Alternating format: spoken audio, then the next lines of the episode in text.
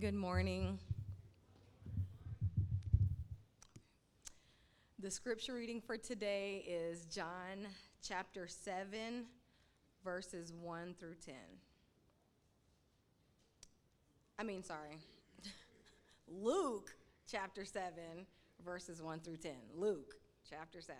After he had finished all his sayings in the hearing of the people, he entered Capernaum. Now, in now, a centurion had a servant who was sick and at the point of death, who was highly valued by him. When the centurion heard about Jesus, he sent to him elders of the Jews, asking him to come and heal his servant.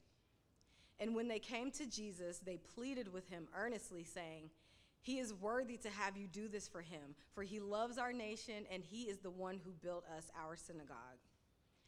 And Jesus went with them. When he was not far from the house, the centurion sent friends, saying to him, Lord, do not trouble yourself, for I am not worthy to have you come under my roof.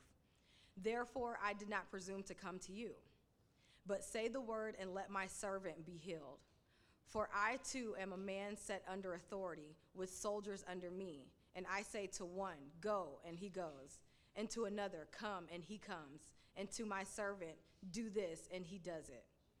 When Jesus heard these things, he marveled at him, and turning to the crowd that followed him, said, I tell you, not even in Israel have I found such faith. And when those who had been sent returned to the house, they found the servant well. This is God's word to us. Here's a quick question. Thank you, brother. Here's a quick question to humble you a little bit. How many of your plans actually come to fruition? Like many of you plan to get to church on time this morning. I mean, like plans, like, I mean, like it, you, you drew it up and it went just the way you expected it to go. My guess is that if we were to look at the success rate of our plans, the numbers would probably put us to shame. Too often, we do a lot of talking with very little walking. We have good ideas and lots of things we want to see done, but rarely, if ever, uh, carry them out. The famous line uh, from the poem entitled To a Mouse is so true. The best laid plans of mice and men often go awry. And so, if that is the case, if our, if our plans uh, f- f- rarely ever come to fruition, I want you to think about this statement that I am about to make. God's plans always come to fruition. They always come to fruition. His plans always go according to plan. Because you do understand, God ordains whatever comes to pass. First, we, we learn that, we know that coming from Psalm 115 and 3 that says that our God is in the heavens and he does all that he pleases. Meaning that he is sovereign over all things, and therefore, what Paul says in Ephesians 1 and 11 is true. In him we have obtained an inheritance, being having been predestined according to the purpose of him who works some things, all things according to the counsel of his will. Whereas our plans may or may not get done, God's plans are as good as done. And God's overarching or umbrella plan established before the foundation of the world was to save a people for his glory. That's his plan. Saving the people he created and rebelliously turned their backs on him. That's his plan. This is the plan of the Bible. This is the purpose of all of human history God saving sinners. And his plans always come to fruition. During the sermon series, we have been taking a, a detailed look at that plan by peering into the various encounters Jesus had with those he came to save. Those, according to God's plan, that had been appointed for salvation. You, you do, you do know that is how it works. Anyone Jesus encountered who ultimately believed and trusted in him did so according to the plan of God. This is what John had in mind, or what Jesus confirmed when he said in John 6 38 and 39 For I have come down from heaven not to do my will, but the will of him who sent me. And this is the will of him who sent me, that I should lose nothing of all that he has given me, but raise it up on the last day. All those whom God the Father has given to God the Son, he will raise up on the last day. So each encounter with Jesus has with, with those he saves are the ones you do understand that the Father has given to him. And so the language, our writer, Luke, of this gospel, the same language he uses in Acts 13 and 48 is correct, which says, As many as were appointed to eternal life believed. Appointed unto salvation, according to the purposes and plans of God set before the foundation of the world. Those who God plans to save, he saves. God doesn't make mistakes. Jesus doesn't divert from the plan he was sent to carry out. God's plans don't go awry. That fact is, in, as, is important to take note of while we explore this encounter that Jesus has with the centurion this morning. Because you see, if we were honest, there are times in our lives where the plans and purposes of God don't align with our plans and purposes, and His plans rub us the wrong way, and we get angry at God and think He is making a mistake. But it is in these times that we need to remember what the prophet Isaiah says, where he commands and where he says of what the Lord says in Isaiah 55, 8, and 9. For my thoughts are not your thoughts, neither are your ways my ways, declares the Lord. For as the heavens are higher than the earth, so are my ways higher than your ways, and my thoughts than your thoughts. Brothers and sisters, you and I will never fully grasp how much higher God's ways are than our ways. His plans and his purposes will always confound us. We, we will never fully be able to comprehend his thoughts. For, like my uncle once told me, which always sticks in my mind, if we could fully comprehend God, then guess what? He wouldn't be God. I think this is what Paul was seeking to communicate at the end of Romans 11, verses 33 and 35, where he is explaining the grace and the mercy and the kindness of God, and, and he is blown away. And he gets to the end of the chapter and he says, Oh, the depth of the riches and the wisdom and the knowledge of God. How unsearchable are his judgments and inscrutable his ways. For who? Who has known the mind of the Lord? Or, or who has been his counselor? Or who has been has given a gift to him that he might be repaid? Far above. His thoughts are not our thoughts. His ways are not our ways. This, the end of Romans 11, was Paul's response as he tried as he tried to explain logically and to figure it out, just to explain the scope and the breadth of the incredible mercy, grace, and love of God. Paul is saying, I just can't wrap my mind around it. He's amazing. Oh, it's like that song that we used to sing as kids.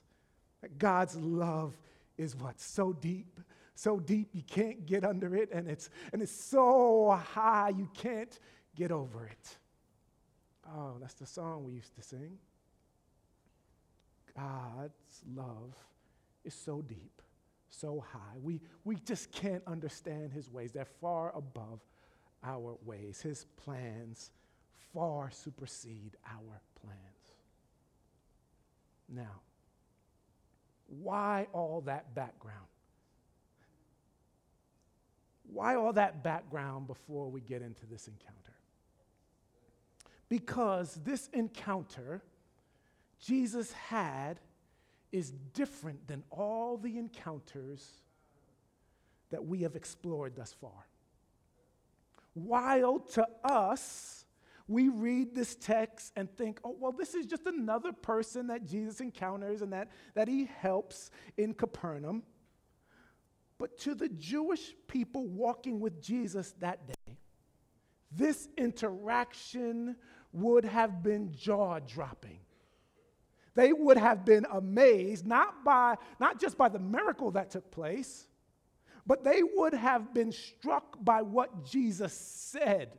It would have conjured up confusion and caused people to think that Jesus was making a mistake. But this was no mistake. This was no mistake. Jesus was about to blow their minds on how wide and how deep the love, grace, and mercy of God is. Luke tells us that Jesus was back in Capernaum after teaching and teaching on the Sermon on the Mount, you'll, see. And so we look at the, the, the parallel encounter in Matthew. He's back in Capernaum. He's walking the streets, and as he is going along, he is soon greeted by a party of Jewish elders, and they are requesting that Jesus come with them. They tell him that they have been sent by the centurion and who had a, had a servant who was on the verge of death, and he wanted Jesus to come and heal this servant because he had a great relationship with the servant. He cared deeply for the servant, and he wanted Jesus to come and heal him. According to the text, the, the request that these uh, Jewish elders make to Jesus is extremely fervent. They plead with Jesus Come and help, come and help this man. Saying to him, Oh, this centurion, he is worthy of your help, Jesus. He is worthy to have you do this for him. And because they go on to explain how this centurion helped them build the synagogue. He likes us, Jesus. We have a good relationship with him. He is a friend to Jewish people. We have deemed him worthy of being helped by you. Come help him. I find it amazing how quickly we go to how much someone has done for us to determine their worthiness of being helped. Do you see that? That's what they did. They interceded for him because he had helped them. You ever think, what if, what if this man hadn't helped them? What if he wasn't kind to them? What if he didn't help them build the synagogue? Oh, brothers and sisters, Unfortunately, this reveals the transactional, rela- the, the transactional nature of our relationships. We live in a scratch my back, I'll scratch yours society. Do for me, and I'll do for you. This is this is this is, this was the Jewish elders. They thought they would persuade Jesus to help this man because in their minds he was worthy of being helped. Listen, they were right to go to Jesus and to, to plead with him for help, to help this man, but their motives were off. They, they felt that he had earned the help of the Lord. Sadly, these religious elders, religious elders, did not understand the nature of the kingdom. Paul tells us the nature uh, of the kingdom.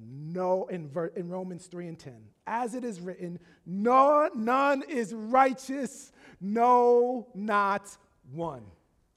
Not one.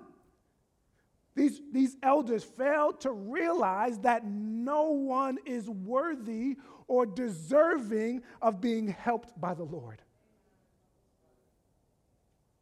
That is, that is one way people wrongly think about the kingdom of God. That, that they themselves or others are worthy of the kingdom of God. But then there's another way to think about this. There, there are those who think themselves worthy of being helped, and then no one else is worthy because of who they are or what they have done. They are part of the in crowd or the privileged, and therefore they're worthy of being helped. And the person that is not in that crowd, not privileged, is not worthy then of being helped. In fact, I can almost guarantee, the text doesn't tell us this, but, but based upon what Scripture tells us in other places, I can almost guarantee that there were some in the crowd that day who were following Jesus that didn't feel the same way about that centurion. You see, what easily gets lost on us but, but, but would have quickly raised the eyebrows of those following Jesus that day was the fact that a centurion was reaching out to Jesus for help. Now, that, that might get lost on you, but you must understand that this was a Roman centurion. He was a commander in the army of the government that was opposing the Jewish people and making their life difficult. Worst of all, he was a Gentile. A Gentile, one who the religious leaders believed had no rights to the kingdom of God and who they typically did not have good relations with. I'm sure some people who were following in that crowd were indignant with those uh, religious elders who were, we're going to help a centurion? A Roman, a Roman centurion? Oh, so this ain't going to happen. They knew exactly what Jesus was going to say. They knew how he was going to respond to this request because they, they knew Jesus to be kind and, and meek and mild. Jesus will, he'll just politely decline this request and send them on their way. But Jesus was about to show them once again the wideness of his grace and inclusiveness of the kingdom, challenging both the notion that the centurion was worthy of being helped and unworthy of being helped. Because remember, Jesus had a plan. This encounter with this centurion, it was not random. Jesus wasn't caught off guard when these elders made this request. He, he wasn't moved by the crowd as, as they had thoughts of what Jesus should and shouldn't do. He wasn't making things up on the fly. In fact, what we are seeing here is the beginning of the fulfillment of Simeon's prayer and praise in Luke 2. You remember when Mary and Joseph brought Jesus to the synagogue and presented him to Simeon? And in, in Luke 2 29 and 32, Simeon beholds Jesus and he says, Now that I, I can die, I can, I can go be with my Father in heaven. And then he says, Lord, now let your servant depart in peace according to your word, for my eyes have seen your salvation, that you have prepared in the presence of all peoples. What? A light for revelation to the Gentiles and for glory to your people Israel. This is the beginning of the fulfillment of Simeon's prayer and praise. A light for revelation to the Gentiles. Jesus is carrying out what Simeon saw and proclaimed in the temple that day. The kingdom of God is not simply for the Jews, Jesus came to bring salvation to the Gentiles as well. Now, if you're in here, you should be praising God for that because you are a Gentile. This was the plan of God from the it was the plan of God from the very beginning. Jesus' redemptive plan throughout human history said that he was going to choose Israel, not because of anything good in Israel, not because they had the smartest people in the land, not because they had the best looking people in the land, but it was according to his good pleasure. Read De- Deuteronomy 7 as your homework to see that.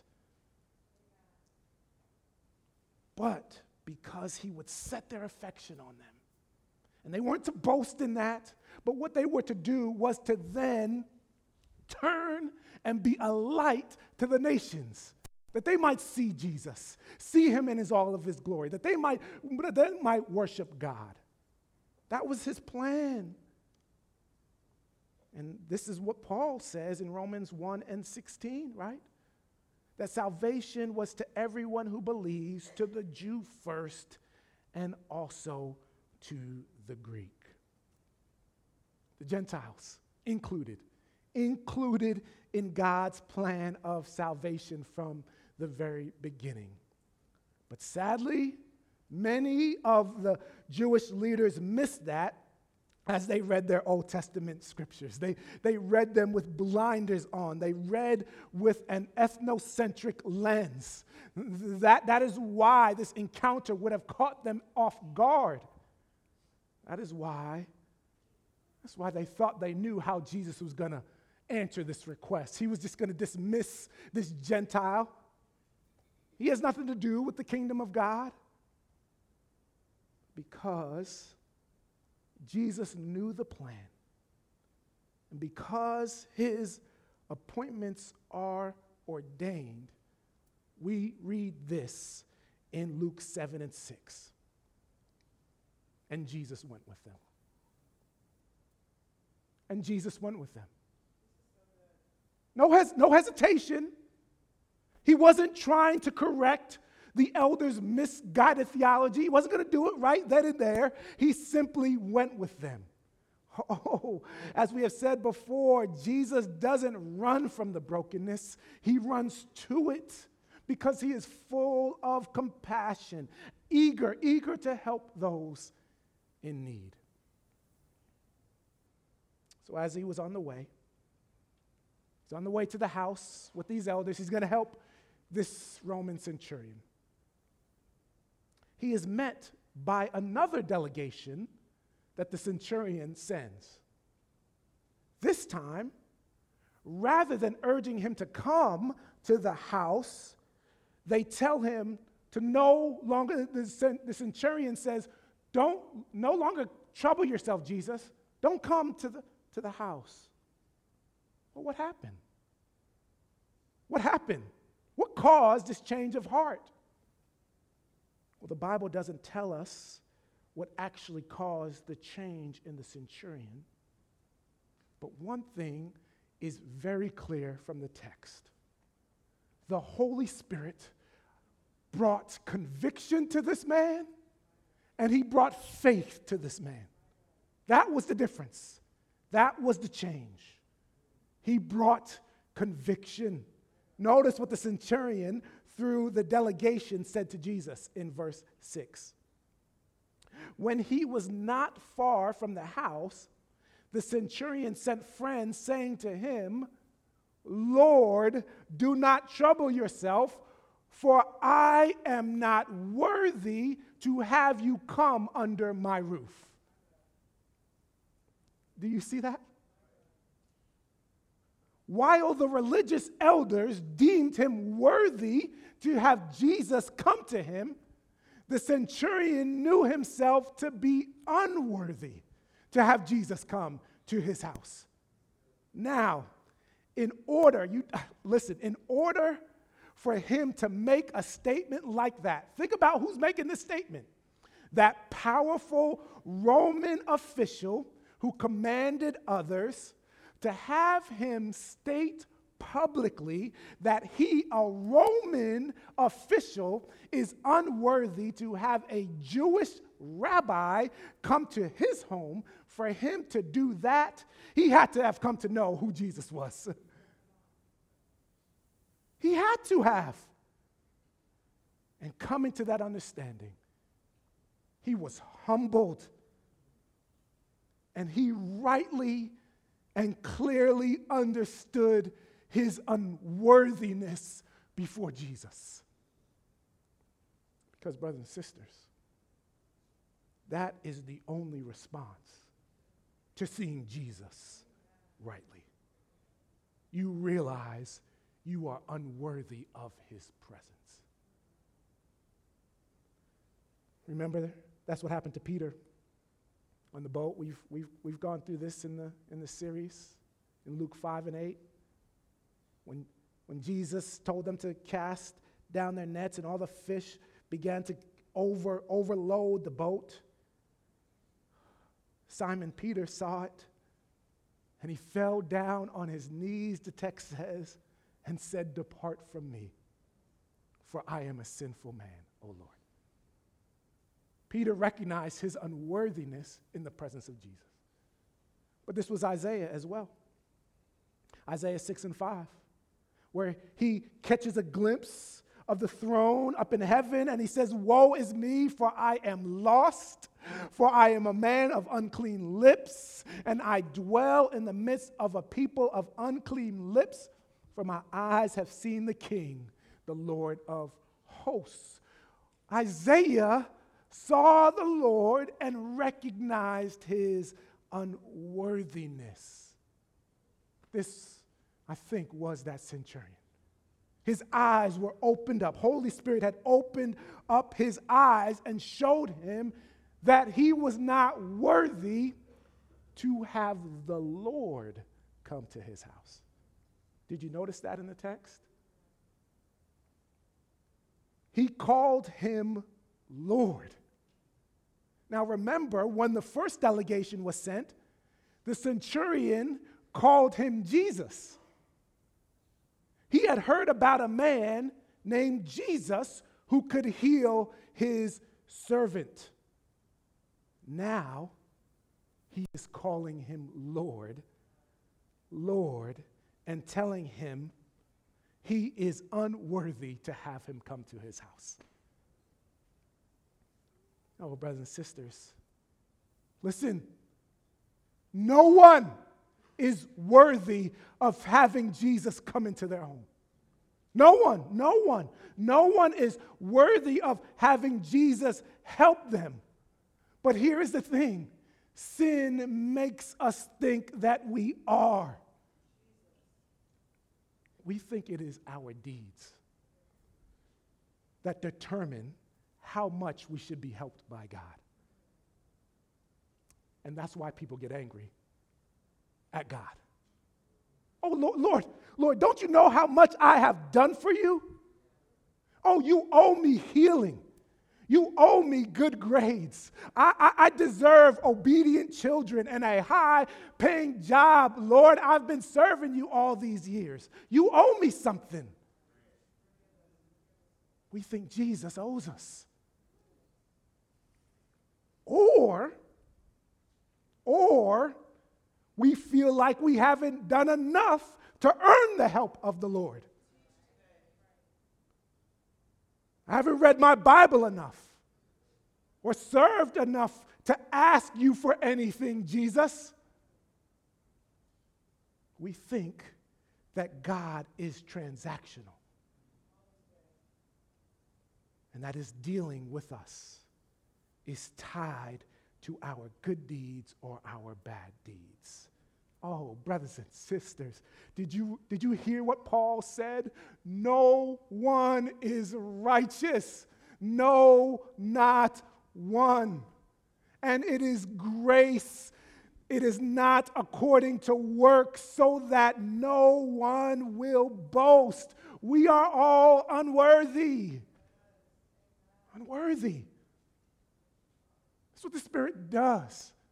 He reveals to us our unworthiness.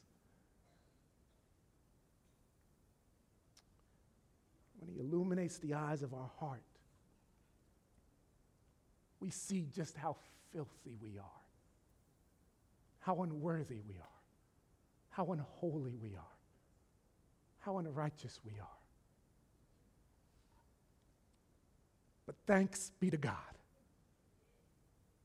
as the song says, for the unclean, the unholy, for the broken, the unworthy, you came. Jesus, you came. For the unworthy, he came. He came. The centurion was right where he needed to be. He knew he was unworthy. Holy Spirit had brought conviction. Oh, but he also, he also brought faith. Luke 7 and 7. He says to this delegation, to Jesus, Therefore I did not presume to come to you, but say the word and let my servant be healed. the centurion knew that, that that he that, that, that jesus he was unworthy to have jesus come to his house. But but that understanding also brought him to a clear and a firm belief that jesus had the power to heal with a word right where he stood. Just say the word jesus. Just say it. And i know i know i know you don't need to show up you don't need to come to the house. I know, just say the word, and my servant, he's going to be healed. Oh, brothers and sisters, this is spirit produced faith.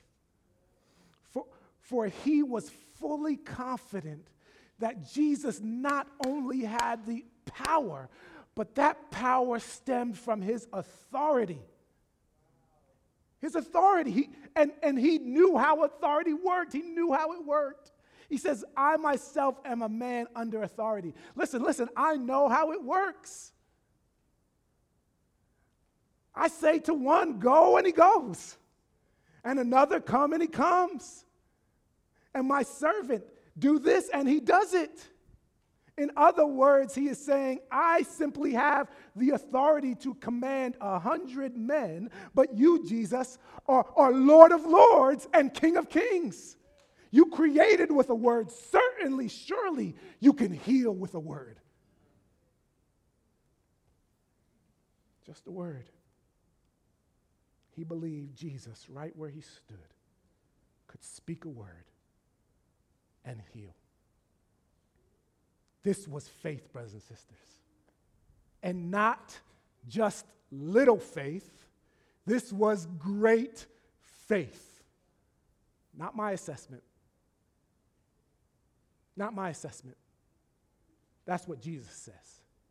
This was Jesus' response. Notice what he says in Luke 7 and 9. When Jesus heard these things, he marveled at him. And turning to the crowd that followed, he said, I tell you, not even in Israel have I found such faith. Brothers and sisters, I need you to understand something about Jesus' response here. There are not there are not many times in the Bible where we read about Jesus marveling at something.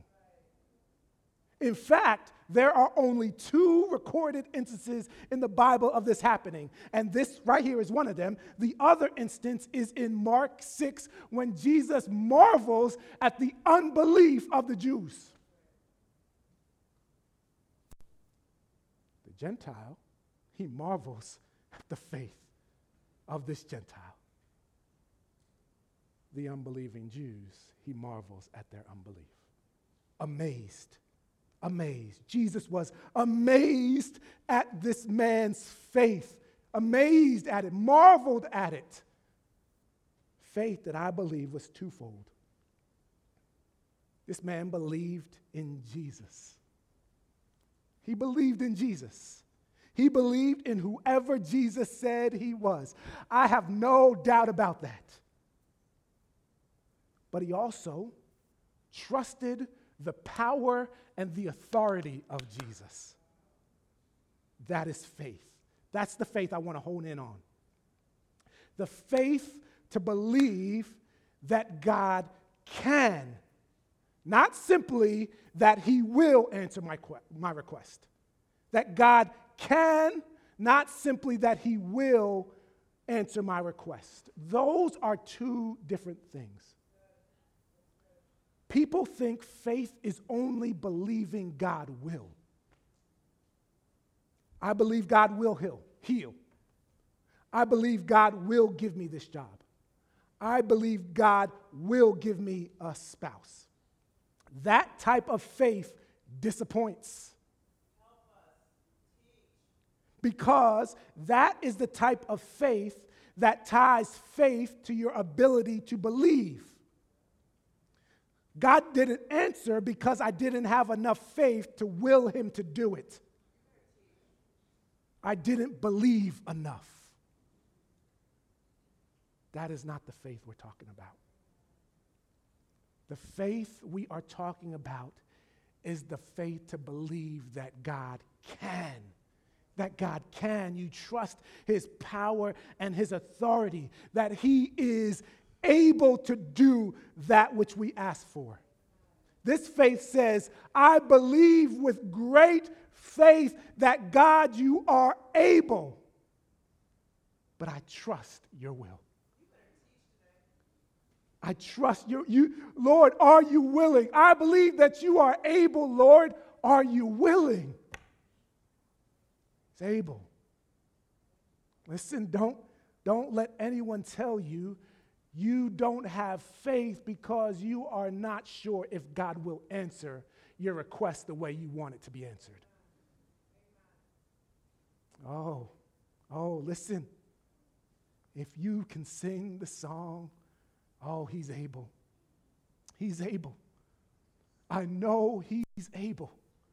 I know my God is able to carry me through. Oh, if you can sing that with full confidence and trust in Jesus, then guess what? That's great faith. He's able. He's able. Are you willing? Uh, oh, R.C. Sproul says it this way the faith we are to exercise in prayer says that says the Father can do what we ask, not that he will do what we ask. What God can do and what He has willed to do are not always the same thing. Oh, this was Shadrach, Meshach, and Abednego. You remember? They stood before the fiery furnace because they refused to bow down. This is amazing what they say in Daniel 3 17 and 18. If it be so, our God, whom we serve, is able to deliver us from the burning fiery furnace. I don't doubt that he is able, and he will deliver us out of your hand, O king. But if not, be it known to you, O king, that we will not serve your gods or worship the golden image that you have set up. They believed that God was able and left his will to be done. Able, able. This is the faith of the centurion. Faith he humbly expressed to Jesus. I know that you possess the power and the authority to heal Jesus with just a word. Will you do it, Lord? Will you do it? Jesus was willing. He was willing. He healed with just a word. Miraculous. Amazing. They, they went back, some went back to the house and found the servant well. Jesus marveled, marveled at this man's faith. And he sees the crowd walking behind him, perhaps knowing what some of them are thinking. Helping the centurion? Looked at the faith of the centurion, marveled, and said, I tell you, not even in Israel have I found such faith. Jesus commended this Gentile for having more faith than anyone he had found in Israel, the so called people of God. Jesus was letting them know his plans were far greater and far grander than they could have ever imagined. The kingdom was going to be full of Gentiles too, according to the extraordinary, loving, merciful plan of God. A plan, a plan that far exceeds our understanding. A plan that is still saving unworthy sinners. A plan that will be completed. No mistakes, no hiccups. God, one by one, is saving people from every tribe, tongue, and nation. And that plan will come to fruition. Believe on Jesus. Trust Him. If you trust Him this morning, then guess what? You are appointed for salvation according to the definite plan of God. Let's pray. Heavenly Father, you, your, your ways are not our ways. Your thoughts are not our thoughts. Oh, you, you have plans that far supersede anything that we could ever think or imagine. Your love,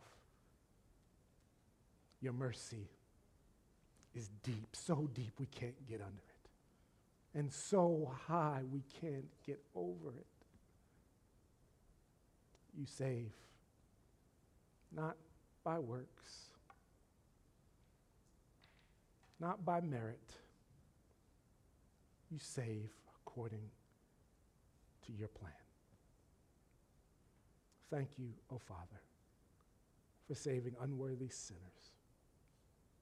I pray if there's anyone here that doesn't know you, O oh God, that either thinks that they are worthy of being saved and so are deep in their self righteousness,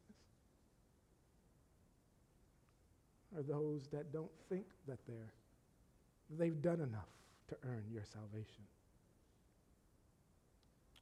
Open up their hearts to see their unworthiness. The foot the, of the cross is level. We all need Jesus. We all need your help. And you help the unworthy. For it is those, for those you came. Thank you, Jesus. It's in your son, in Jesus' name we pray.